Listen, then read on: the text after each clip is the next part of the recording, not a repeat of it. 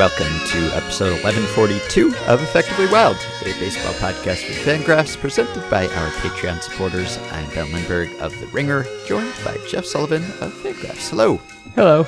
So, teams actually left us alone, let us enjoy our Thanksgiving. It was a slow end of the week and weekend. Even Jerry Dipoto did not make a move, although he did start a podcast. so he's coming for us now. He's giving us material all these years, but now he's a, a direct competitor. So we're we're gunning for you, Jerry. And I wonder he may not realize podcasts are pretty time consuming, as you now know. I wonder if he'll have time for as many transactions. I have not made a single major league trade since I started this podcast, so it can really eat up your time. I hope this does not uh, preclude him from his usual activities. Well, you have run drafts on your podcast, That's which is true. effectively the same kind of thing. I wonder if he, uh, if let's say hypothetically, Jared. First of all, it's weird. Jerry Dipoto is a general manager. Why does he have a podcast? What is he doing? This is a.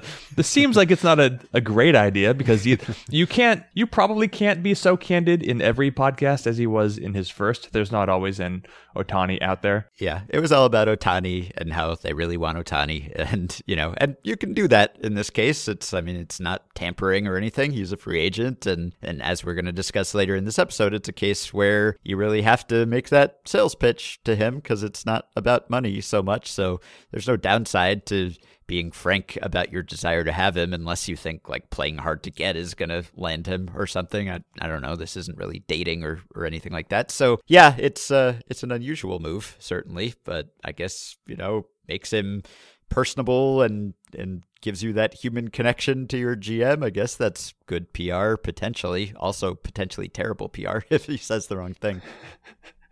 I guess when Otani is no longer a subject, which granted with the Mariners, there's a possibility that Otani will be a subject for the podcast for quite some time. But, mm-hmm. you know, this whole sweepstakes is likely to play out over the course of about a month. And then the probabilities that Otani will not sign with the Mariners, even if they are the favorite, they're not the majority favorite. So I don't know how much more ground there is to cover in more candid terms. Like, I don't think anybody wants 40 minutes of material about Ben Gamel. I could be wrong. But, you know, I, Dipoto has an opportunity here. There's a lot of frustration around him. I think that people believe that if the Mariners can sign Otani, then okay, well, a lot is forgiven.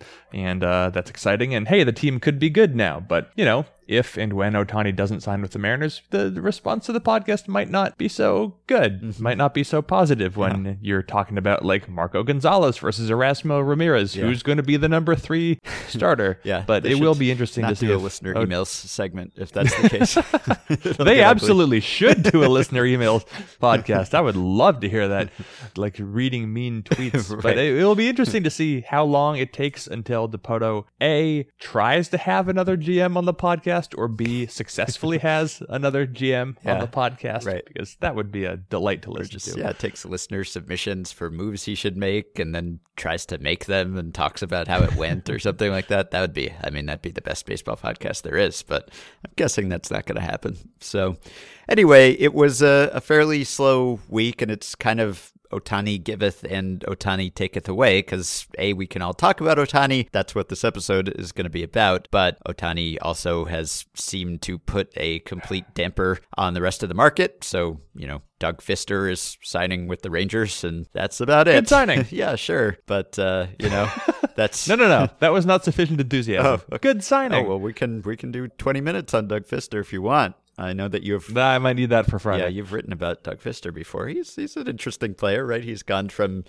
you know, the scrap heap to good again to maybe not good again. He's one of those guys you can kind of debate what he actually is, but that's pretty much it. And this has been a very slow to start market. And as we'll talk about later in this episode, that's probably because every team is occupied with Otani, at least in part. So we're just going to get to that, I guess. Although I do want to ask you just briefly about the pitch clock because you wrote about it hmm. and you made a point about it at the end of last week. And this is something that we've talked about on the podcast before that it's inevitable, that it's worked fine in the minors, that we're fine with it. And clearly, it looks like we're going to be getting it for 2018 in the majors, whether the players are on board with it or not. So, what was the observation you made about the pitch clock that maybe it's not quite as momentous a a change as people might be thinking. There's really two things about it, but the second one is enforcement, which we can talk about another day. But the, the first point is just that the proposed pitch clock would have a timer of 20 seconds. I don't know how closely it will hew to the minor league rule, probably extremely mm-hmm. closely, but the rule that Buster Olney reported is uh, at least the proposed rule would be that there would be a pitch clock of 20 seconds between pitches where you have to at least begin your motion after 20 seconds uh, following the previous pitch with no runners on base, which is an important provision in there because pitchers slow down significantly when runners are on base. That is where the game really tends to drag. There are, of course, pitchers who take a long time.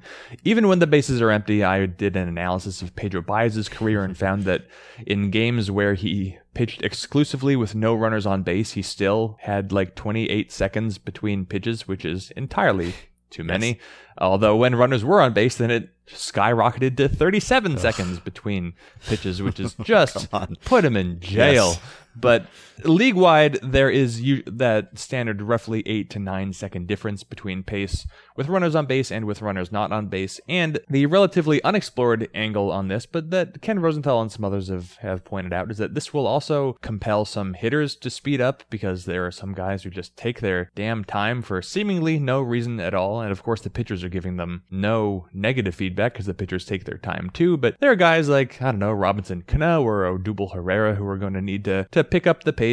I'm probably going to write about this as soon as we're done recording because, as you mentioned, what else is there to yeah. do right now. But the kind of big question the pitch clock is inevitable. It's going to be in the game, it seems like, for 2018 and beyond. It'll be there. The question will be enforcement because, from at least anecdotal evidence in the minor leagues, it's basically unenforced. It's there, it's a suggestion, it's helped. We know that games have sped up, but umpires don't seem to be calling many automatic balls or against the hitter automatic strikes. You wonder if in the major leagues, I mean, first of all, it's a higher level, it's a more important level, so you would think that certainly at first, the rule would be enforced pretty tightly, but maybe just having the games televised and having like several times more fans in the stands will make the rule enforced more closely because in the minors you can kind of get away with that stuff. Who's really paying attention? Who really cares? But in the majors maybe you can probably at least you can hope that it would be enforced more tightly. So something to watch and i i am generally supportive although it was uh it was the playoffs that made me believe that they really need to do something about mound meetings as well. Yes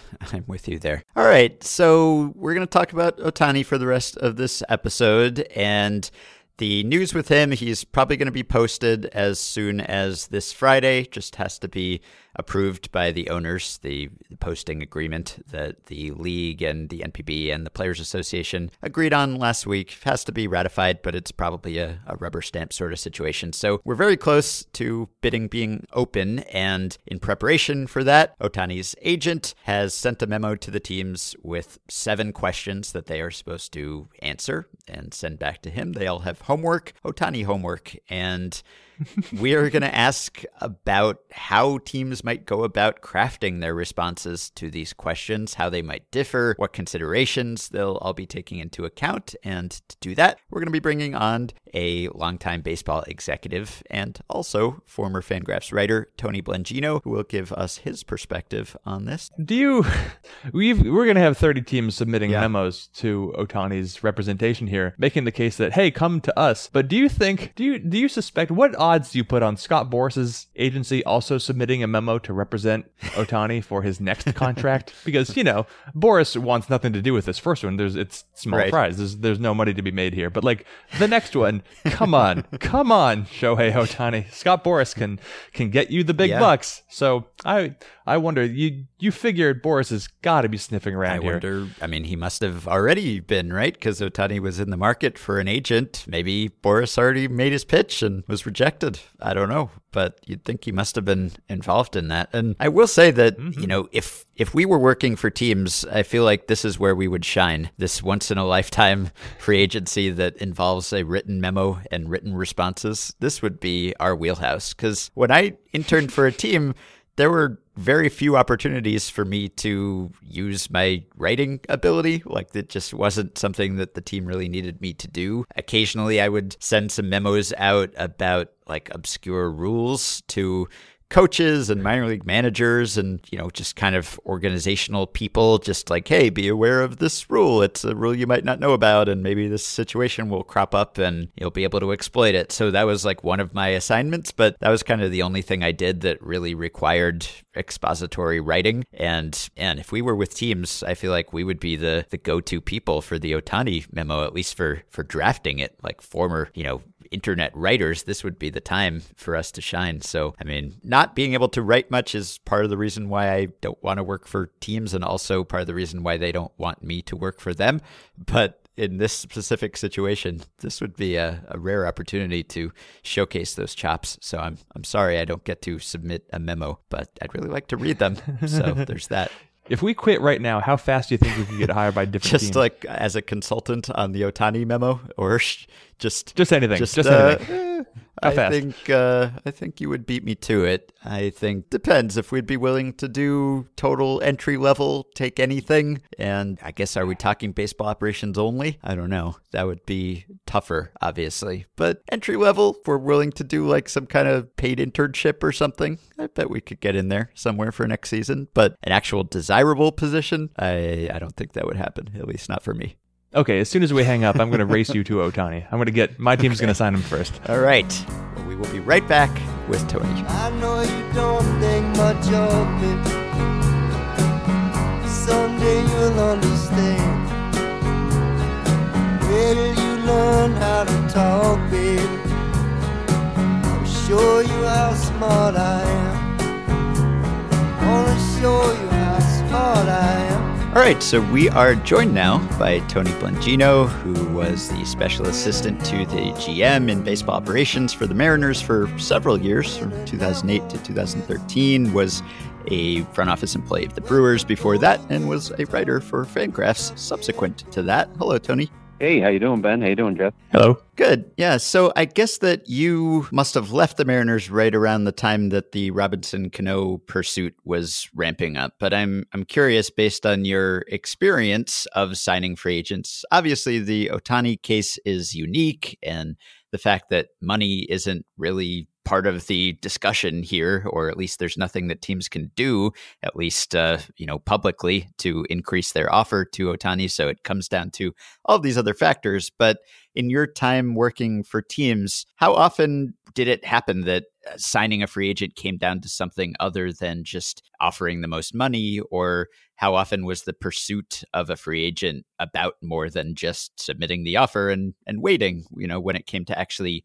wooing a player and convincing him to sign with your team for a reason other than hey, we're offering you the most money? Well, I think every free agent is different, but you're right. Most of them do come down to dollars and cents, no matter how much they like to talk a good game during the courtship process. I think this is kind of an extra special case due to the quality and uniqueness of the player, the fact he's from Asia, mm-hmm. all kinds of CBA implications, et cetera. And it, it's really kind of one of the many things holding up this off season from actually getting started. To, to not have anybody sign before Thanksgiving, it feels like a first to me in, in recent history. So, um, you know, being with the Mariners, I think there's there were some comparisons on a, on a smaller scale to say the Iwakuma signing. Mm. I don't really feel it would have ever come down to money with Iwakuma. There were a few places he wanted to go, and I think it, you know the fact the whole thing that he went to L.A. and then came back to Seattle after the physical issues with the physical with L.A. You know he just had Seattle was the place he wanted to be, and if the money was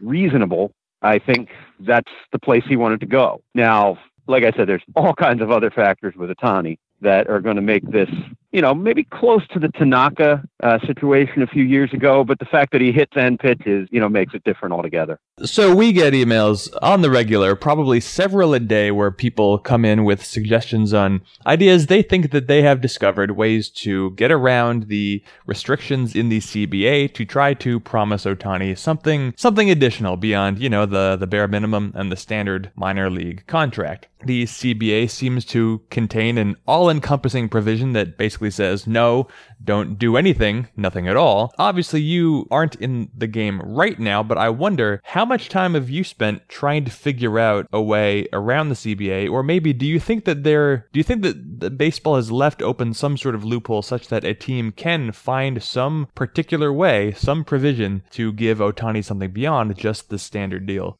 Well, I think teams are going to do that at their own risk right now with a capital R, you know, given the situation that just happened with the Braves. They, they, they go trying to pull a fast one here. That they're being watched very carefully. You know, honestly, I don't think it's all that complicated, even though it's going to be very interesting to watch. The money is not a big de- deal now. The money is going to be a big deal in two years. Mm-hmm. I get the feeling from everything I've read and heard about Otani that comfort, fit, especially you know being an Asian player coming to the states in a very unique playing situation off the field you know support from the organization support from the community all those things are bigger factors than the money right now. I think the DH league has a huge advantage because no matter how superhuman he he is and can do this hit pitch thing at a high level, there are going to be days he's going to want to take his four at bats from the DH slot. The American League is at a huge advantage here. So I really think that it's going to be a lot of these non dollar factors that are going to steer him to the American League and probably steer him to one of a small group of franchises in the American League. Mm. So we've heard it's been reported that the agent for Otani Nez of CAA, has told teams to basically submit their best pitches for Otani, and their seven questions that they are supposed to answer in this memo, supposedly. And mm-hmm. it's not anything to do with money and it's just all the the kind of extra factors that you're referring to there. So first of all, I just want to ask is this unique? Was there ever anything like this in your experience where a free agent or an agent would come along and say, pitch us basically, or, you know, send us your best whatever memo or PowerPoint presentation or whatever it is. And here are the questions that we want answered, and here are the submissions. I mean, this is a unusual situation for all the reasons that we've discussed. But are you familiar with any other kind of courtship process like this? I think a lot of a lot of free agents go some of the way down this path, both from the mm-hmm. agent's perspective and from the team's perspective.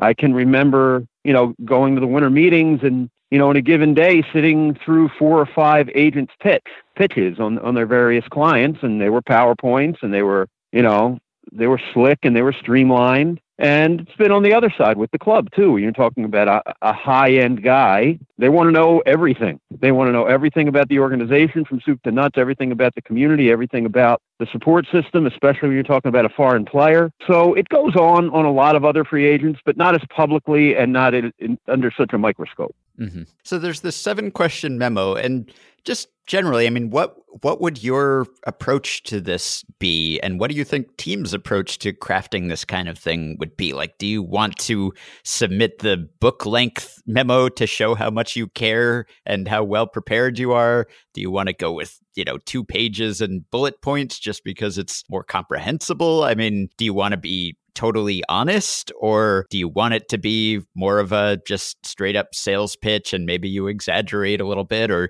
do you figure every other team is going to do that so maybe you want to be the team that is being real with Otani in a way that some other teams are that kind of thing so what do you think the strategies are i guess how how different might one team's memo look from the other team's memos? Well, I, I, think the first important factor is this is not the beginning of the process. This is well hmm. into the process. Teams have been planning for this for quite a while. They didn't know exactly when he was going to come over, but when you've got a guy like who can do what he can do on both ends of the baseball, this is a guy who's been drawing scouting resource, higher upper end front office resource for quite a while now. The teams that are serious about Ohtani have been working this for a while in terms of building the relationship. And ultimately, that's very likely what's going to carry the day is the relationship, since the money is only going to be in a very narrow band. So, mm-hmm. sure, the, the, the, na- the nature of the presentation will vary from group to group. You will have some that will take the look how smart we are, look how official and corporate we are. We, you know, you know, we're, we're just the salt of the earth type approach to the you know, I'm your buddy. Come be, come be one of us. We're building something here. Approach to Mm-hmm. The, it, to I think what ultimately will be the most successful one, which is the people who have gotten to know him already, kind of know, or, or, at least got to know his reputation, know what makes them tick, know what buttons to push, and you know maybe can hone into which of those seven questions are the most important and build their presentation around that. Mm-hmm. Do you think uh, with all this time, teams have been throwing resources at the Otani pursuit, as you mentioned, for years now with an indefinite arrival date, but still, there this has been a full court press. I know Jerry Dipoto, I think his specific words were full court press, but I'm sure the Mariners are not alone here. And would you or do you have any amount of concern at all that this is going to be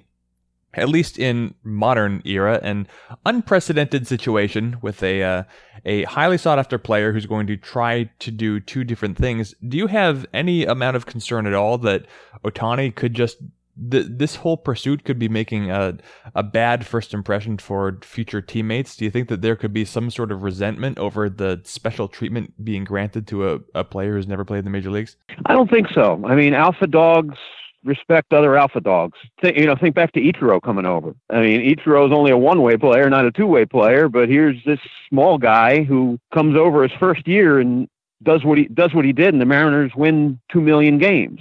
So this is that generation of players still who know they've played in World Baseball Classics.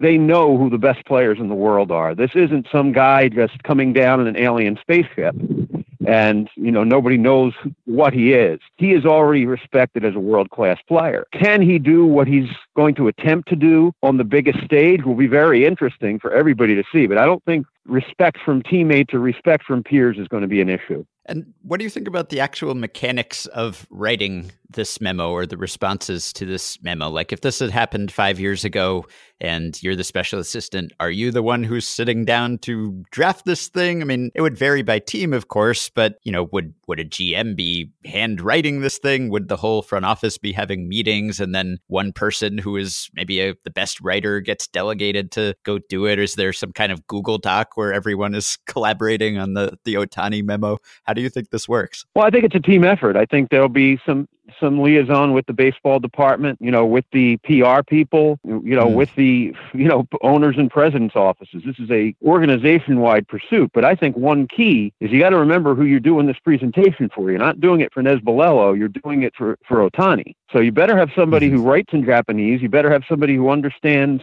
you know, the colloquialisms in Japanese, so you don't make any, uh, you know, snafus of sorts where you're using words in a word right in a way you shouldn't be using them. You've got to take that aspect of it very seriously as well. Right. Yeah. It has to be submitted in both English and Japanese, but of course, you want to make sure that you're not just plugging the English version right. into Google Translate or something. So, um, so let's go point by point here. So, number one is an evaluation of Shohei's talent as a pitcher and or hitter, and what would you do here? Would you go super advanced stat on this? Would you go full scouting report? Do you just say generally we think Otani can be a hitter and a pitcher. And I guess just do you have any sense of how much the opinions might vary on Otani as opposed to a typical free agent who has major league service time and also is not both a pitcher and a hitter? I mean, I'd imagine that with most free agents, you're getting them after they've had several years in the majors. And, you know, maybe one team thinks, oh, this is a four win player, and another team thinks this is a three win player or something, but it, it's probably not going to be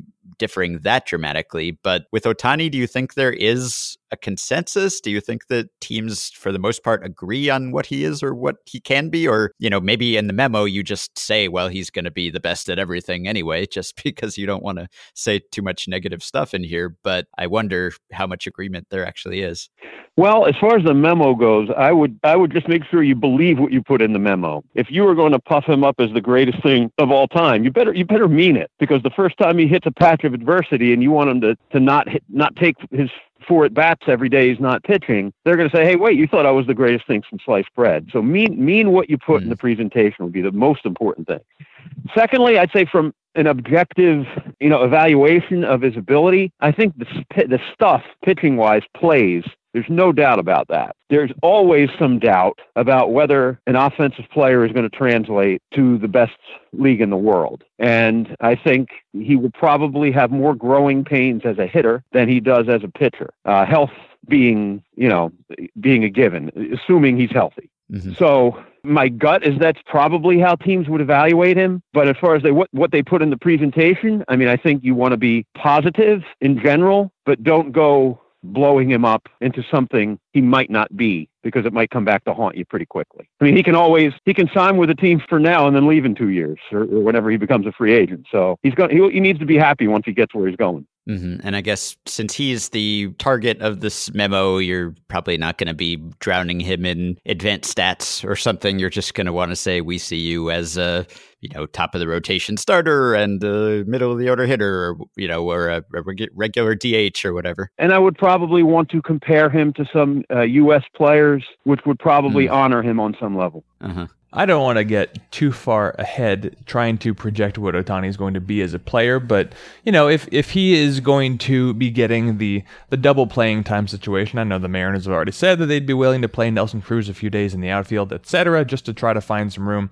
Let's say hypothetically Otani comes out and he sort of establishes himself as, you know, a pretty good hitter, even a great hitter for a pitcher, but say he's like a I don't know, a 90 to 100 OPS plus kind of guy, where he's just sometimes he kind of looks like an average hitter, but I don't know, maybe he strikes out too much, doesn't hit for enough power, whatever. How much patience do you think a team would be willing to extend to him if he is a below average designated hitter when he's not pitching? Do you think that teams would be willing to convince themselves that it's just sort of the cost of doing business and this is what you have to live with when you have Otani as a pitcher? Or how soon do you think a team might approach? him if he's not a good enough hitter and say, you know what, we we kind of need to cut down on your hitting playing time here? Well, I, I look at the DH. DH is an advantage that it's there, but it's a fallback.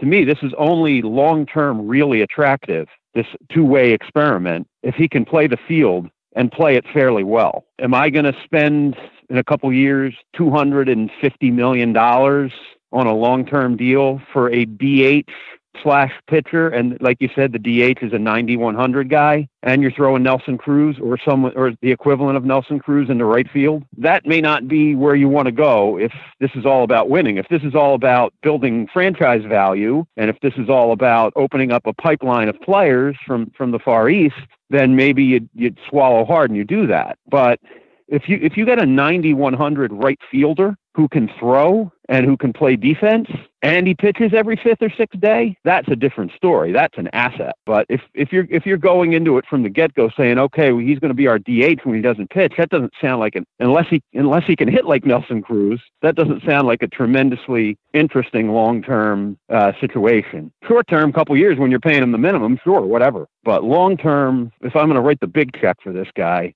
I want him to be able to play the field too. Mm. Well, he has done that to some extent in Japan, but not recently, really, because I think there was just a concern about how much of a strain that would be and how much fatigue there would be. I mean, I'd have to imagine, even if he could do it, and supposedly he has, I mean, we know he has a great arm, obviously, and, you know, supposedly he can cover ground too, but that's uh, a lot to ask when you're having a guy not only pitch every fifth or sixth day, but also be in the field in the interim, running around and standing. And I mean, that's that's I don't know. It is, that, but that's that's that's what this is all. That's what this whole Otani thing is, right? It's something special, something unique, something different. He's in the prime of his athletic life. Maybe he can't do that mm-hmm. forever, but you know, can he do it in the short term? All right. And then the next item on the memo is player development, medical training, and player performance philosophies and capabilities, which is pretty broad, pretty open ended. I don't know what you would want to try to stress there. Maybe this is the place if you have like a, a team philosophy, like your Cardinals way equivalent. Maybe you put that here. This is an area where maybe you could get into some sort of proprietary stuff that maybe you wouldn't want to be right. sending to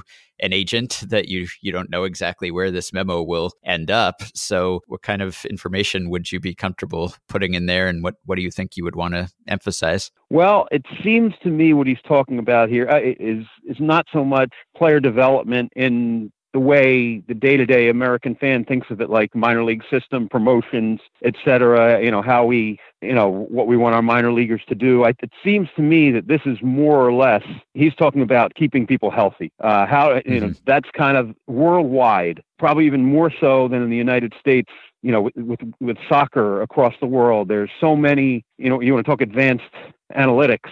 Uh, this is where probably the next edges are going to be gotten is keeping players Right. healthy and keeping them at peak performance. I mean, I know that the Philadelphia 76ers just hired, I forget which, I think it's it's um, either it's Real Madrid's med- medical director to kind of oversee their program. So I think the rest of the world may be a little bit ahead of us here, and Otani's people may want to see who's on the cutting edge in terms of you know medical you know wellness you know keeping players healthy keeping them at peak performance et cetera. Um, that's where i would focus here. And if you don't have if you don't ha- have an advanced approach here you need to get one quickly and at least have plans for one um, because this is where the sport's going, and that's why I think that there may have, there may be a few con- re- reasonable contenders weeded out on this one. And, and I do think another factor that can come in here is you know good organizations can take advanced metrics and get actionable data you know swing mechanics et cetera you know deliveries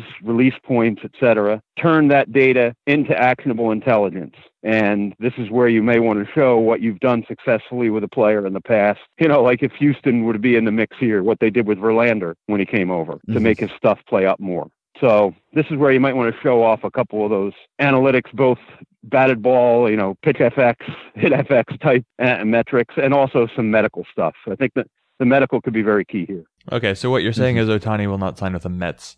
So we're uh, we're going down the list, and uh, if we're just going to hit on point number three, point number three uh, highlights major league, minor league, and spring training facilities. Obviously, teams have different facilities. One of the best things about baseball is all the ballparks are different. But it's 2017; it's about to be 2018. The Cubs even found a way to renovate Wrigley Field. To what extent is there even really stratification, I guess, between major league organizations in terms of the facilities that they offer? Well, this is prob this one is probably just going to probably cut off a few teams at the bottom, maybe because I think you're right. I think most teams have stepped up their game in this area. But I'll, I'll go back to Ichiro again. You know, Ichiro, the, the Mariners from the get-go made a lot of adjustments for Ichiro in terms of there was a batting machine that he brought over from Japan. This is the batting machine he wanted. He used it. No one else used it. They're probably looking for some flexibility because Otani may have had has had great success doing things his way.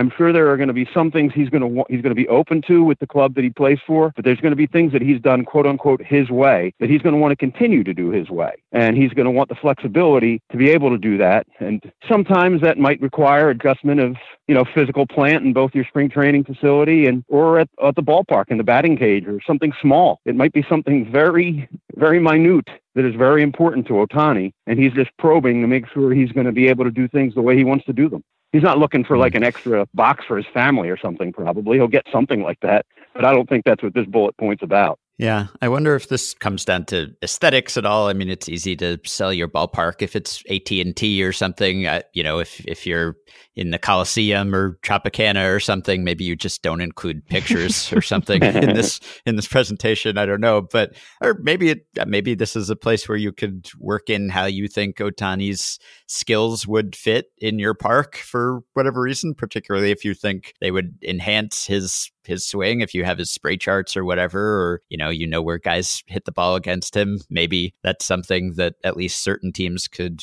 emphasize here and impress him that they've you know actually looked into his performance and projected how he would do. And maybe that is both flattering and also appealing if there is a, a strong case that it would actually enhance his value to that team or his his stats in some way Well, I think one thing that probably might fly under the radar in this one is I really think training in Arizona is a big advantage over training in Florida. And it's just day to day life in spring training. You take a 45 minute drive at most to the ballpark you're going to play at, and you got the rest of your day. In Florida, you are on I 4, or you are on the Alligator Alley, or you are in traffic, or you have a thunderstorm right at game time. In Arizona, it's on autopilot. hmm So four and five on this memo seem like they're somewhat similar, maybe have a little overlap. Four is resources for Shohei's cultural assimilation. Five is a detailed plan for integrating Shohei into the organization. And this seems like an area where a, a team like the Mariners, for instance, as Jerry Dipoto has mentioned, would have a leg up just because they have had a, a Japanese player on their rosters for many years now, and there's a, a, long legacy. And I assume there's some infrastructure built up there to ease that transition. But what kind of things are teams doing in this area? And, you know, this is maybe a, a little bit different from, say, a 16 year old Dominican kid who's just coming over to the States for the first time or something. And, you know, Ohtani's an adult, but it's still potential for a culture shock. So, what kind of things could teams do or, or have teams already done to differentiate themselves here? Well, I think there's there's one thing that teams probably have had to have done already, and there's another one that they could do moving forward. I'd say at this point, teams like the Mariners have an advantage because they have personnel who have been translators. They had the same guy translating for um, Ichiro for a long period of time, and then Ichiro left, Iwakuma came, the same person, you know, and then I think another person has been there for a few years as well too. They have people been doing these jobs for periods of years, procedures in place for how you know the club and the player interact. It's all about keeping the player comfortable, and it's one thing for a team to say, "Okay, we've done this since 2001," and it's another thing to say, "Okay, well, we're going to try. We're going to do this. We've never done it before. We're going to try to hire people who work for other clubs, but there's going to be a learning curve there." I mean, Texas did it with Darvish. You know, there's that have done it and there's teams that haven't done it and the teams that have done it have an advantage there in terms of what was the other piece of it? It was the uh, yeah integrating him into the organization right, right. and that's, yeah, and that's something teams you don't necessarily have an advantage if you've done it already. You know, you pitch once a week in Japan, and you pitch deep into the game, and a lot of times you're expected to finish the game. So I know when I- Iwakuma came over, he was brutal at the beginning of spring training, and there were people who didn't want to keep him. They who wanted to eat the money on Iwakuma. Now we couldn't do that I mean, we, we wouldn't do that with a free agent from the U.S., let alone you know someone from from Japan when we had Japan, Japanese ownership at the time. So we had to just basically shut him down, start him up. It was a totally different uh, spring training than he was used to, and yeah. he had and you know once you get him built up, you have to get him into that every fifth day versus every seventh day mode. It's something that a team can that hasn't done it before can plan for. So I, I, guess it's a small advantage at least to have been through it before with a player. But it is a different world for a pitcher pitching every fifth day versus every seventh day. No matter no matter how much physical talent you have, and no matter how clean a bill of health you have, it's just different. Related to integrating Otani into an organization, I've asked this of a few people because the pessimist or I guess cynic in me tries to win out, and a few people have reassured me. But maybe you don't have to be explicit. You don't have to name any names. But how many how many front offices in baseball, even if the number is zero, do you think might have the uh, let's say stones to have Otani start the year in the minor leagues to get that extra year of service time? Wow. I think that's something that would be addressed in the in the in the build up in this whole uh, process. And yeah, don't put that in the memo. I mean, it, it, if you're going to do that, I think a player, a team that wants to keep him for the long haul, considering the limited financial outlay at the beginning here, you roll with him in the big leagues. You stick with him. If you put him in the minor leagues, you're losing him. I can't imagine a scenario in which he shows up in spring training just flat not good enough. I can ima- I can imagine a scenario when he he comes and he gets hurt or something like along those lines, and it certainly impedes his ability. But if he comes over as the player that everybody's been watching, I don't think there's a team in baseball that would stick him in the minor leagues to save what they think is a year of control when that year of control ain't going to be theirs. To be somebody else's. Mm-hmm. So, number six and seven, the last questions on the memo, also somewhat interrelated here. So, number six, why the city and franchise are a desirable place to play. And seven, relevant marketplace characteristics. And so, I guess this is kind of the, the tourist board portion of the memo here where you have to sell your city, sell your franchise history, and it kind of depends maybe on what Otani is looking for. I, I don't know if he wants the biggest spotlight and the most exposure and the best potential to be famous and have endorsement deals, or whether he wants the opposite of that. I don't have a great sense of that. Maybe teams do, but that might influence what you emphasize here. So, who gets involved in something like this? I mean, this seems like something that would be the whole organization or maybe even some source outside the organization that you would want to consult and say what's what's the best thing about our city and our market? Well i'd, I'd say there's you know there's two points here. Uh, the first one is a little bit under the radar. Picture yourself being really at the top of your profession in something and now going to practice that profession in a foreign land where you don't know the language And, you know, I don't I don't even know if Otani's married and has children and, you know, all of a sudden this is your lifestyle. No matter how you good good you are at what you do, there's a big percentage of the day where you're not doing that. And you need to be comfortable that you're going to, you and your family are going to enjoy where you are, are going to be accepted where you are, and are going to thrive, you know, personally where you are. Mm-hmm. So that's a big deal, and that's and I you know I don't is there a market in the U.S. where you can't build a scenario where this person will be happy? I think even the markets that aren't attractive could build a case and could build a support system that would satisfy a player here, but maybe not excite a player. This is where I think the organizations on the West Coast have a big advantage, and some of the right. large markets, you know, potentially New York, maybe Boston, Chicago, would probably have a little bit more upside here than the other organizations. And the other the other part of it is pure business.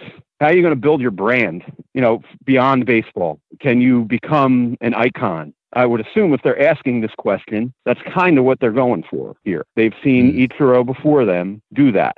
So it's a chance to really, I mean, the amount of media that follows even the lesser Japanese players around is, is amazing. It's just, it's a multiplier effect on how many players are paying attention to you when you go beyond the traditional U.S. market. I mean, I saw some list of the 100 most bankable athletes in sports. And there are only a handful of baseball players on it. Who's going to be that baseball player that does what the soccer players have done, that does what LeBron has done? That could be what they have their eyes on here. Is this the guy? I mean, Mike Trout is great, but for whatever reason, Mike Trout hasn't become the bankable mega recognizable person. Mike Trout could walk, could still walk down a street in, in the ta- in the town he plays in and go unnoticed. I bet you. I mean, Mike Trout sits in the front row at Eagles games every week and nobody bothers him.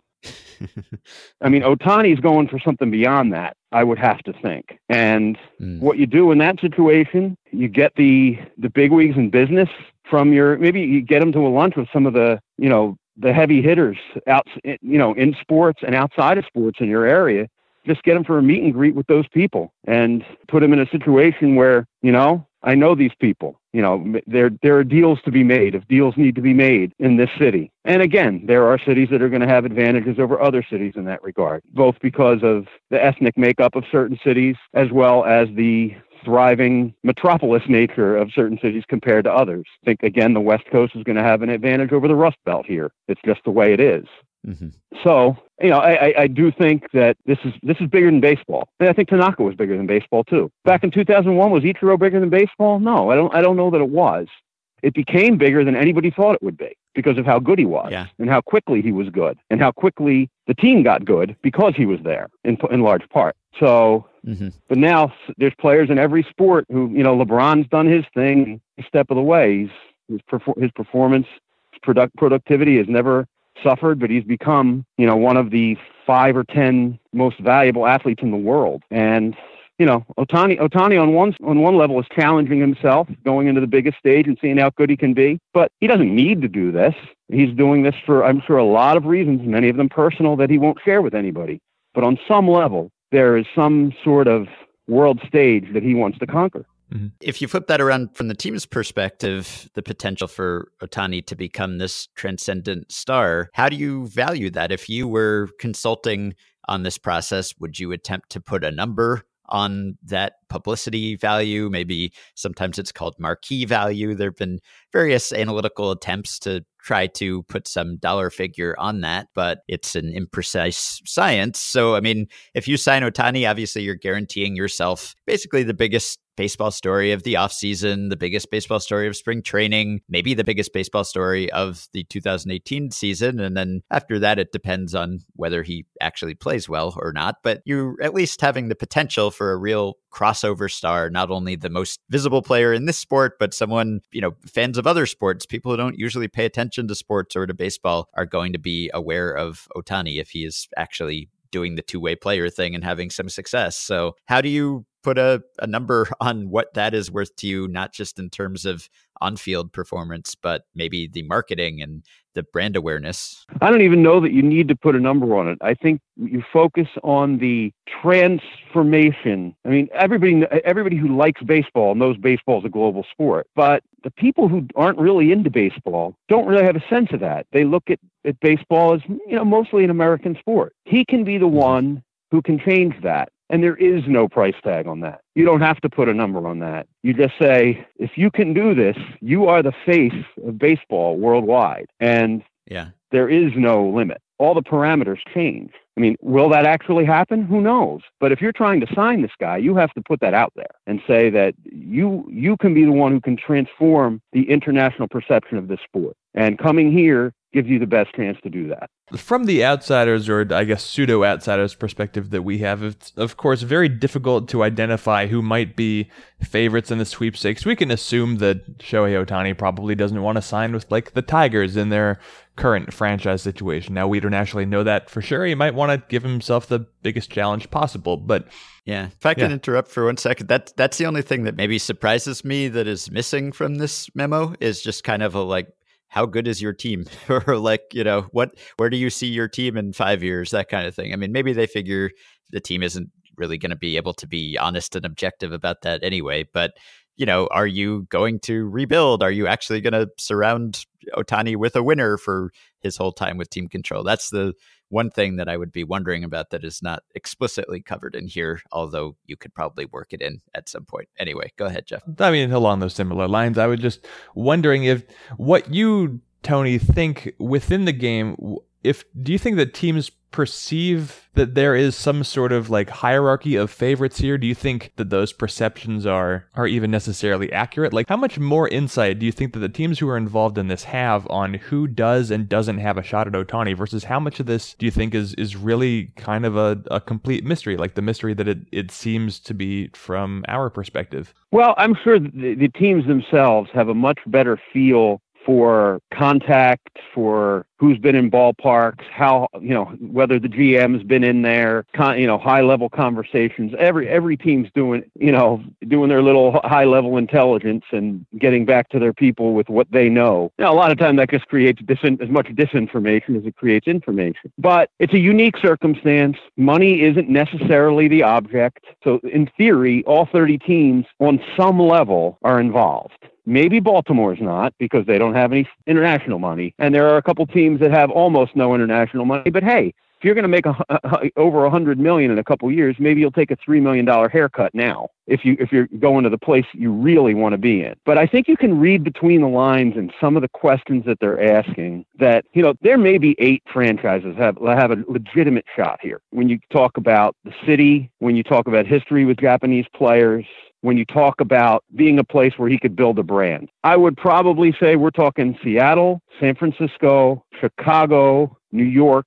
Boston. Did I forget any of the big ones? And there's probably a wild card out there somewhere. A young up and coming team who, you know, could Houston because they won, could they be the, the dark horse? Could Milwaukee with their young team and their history of their recently developed history of turning Chase Andersons into really good pitchers, be able to show them something at an analytical level and say, you know what, we can make you this much better than you already are. So I do think there's probably the eight or so, you know, consensus favorites.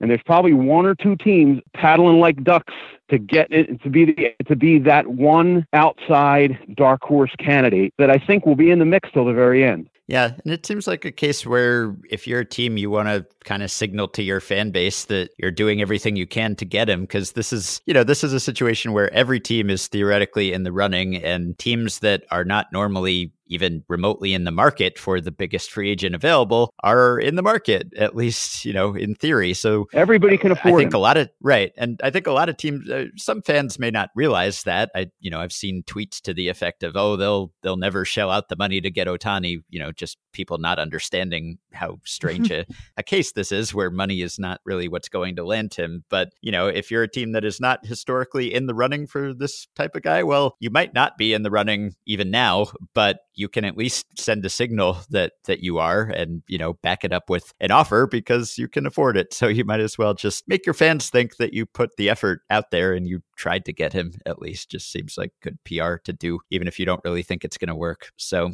anyway, this is a fascinating process. I would love to see these memos. If anyone feels like leaking us the memo responses, that would be uh, that'd be great. We'd get a lot of material out of going through these. I'm I'm so curious to see like just how much they vary. You know, just like how do the fonts vary? How do the you know paginations vary? Is one like 30 pages long and another is two pages long? I'd love to know the differences in how teams are approaching this sort of thing. But you've helped us shed some light on how you would do it based on your experience. So it's been a, pleasure. Tony, thank you very much for coming on and talking to us about this. Not a problem. And I would say at the end of the day, it's going to be the team. It's not going to matter what their presentation looks like. It's going to be, be the team that establishes that personal relationship that isn't just a sales pitch. You can tell mm. when you connect with somebody. And right. the team that is most able to do that will, will ultimately be successful. Yeah. And that's tough because this is a compressed process, right? It's all unfolding. I mean, you know, within a few weeks here, in that he just hired this agent and the actual bidding is going to be going on very quickly. And so, you know, if you don't already have that relationship, it would probably be tough to establish it now. You'd have to write a really perfect memo, I guess, to, to get their attention. But otherwise, you know, teams that have been in Japan and have had people in the stands for his starts going back years, maybe it will turn out that that will actually help them out in, in the long run, way down the road here. So that'll be interesting to see too. All right. Well, thanks again, Tony. It's been a pleasure. All right. Enjoyed it. Have a good day, guys. Thank you. You can support the podcast on Patreon by going to patreon.com slash effectively wild. Five listeners who have already done so include David Getz, Tom Dever, Will Brown, Steve Kishore, and Graham Stewart. Thanks to all of you. You can join our Facebook group at facebook.com slash group slash effectively wild, and you can rate and review and subscribe to Effectively Wild on iTunes. Thanks to Dylan Higgins for editing assistance. We'll be taking your emails next time, so please replenish our mailbag, send your questions or comments via email at podcast at fangraphs.com or via the Patreon messaging system. We will talk to you about probably Shohei Ohtani, but also some other stuff later this week. Well,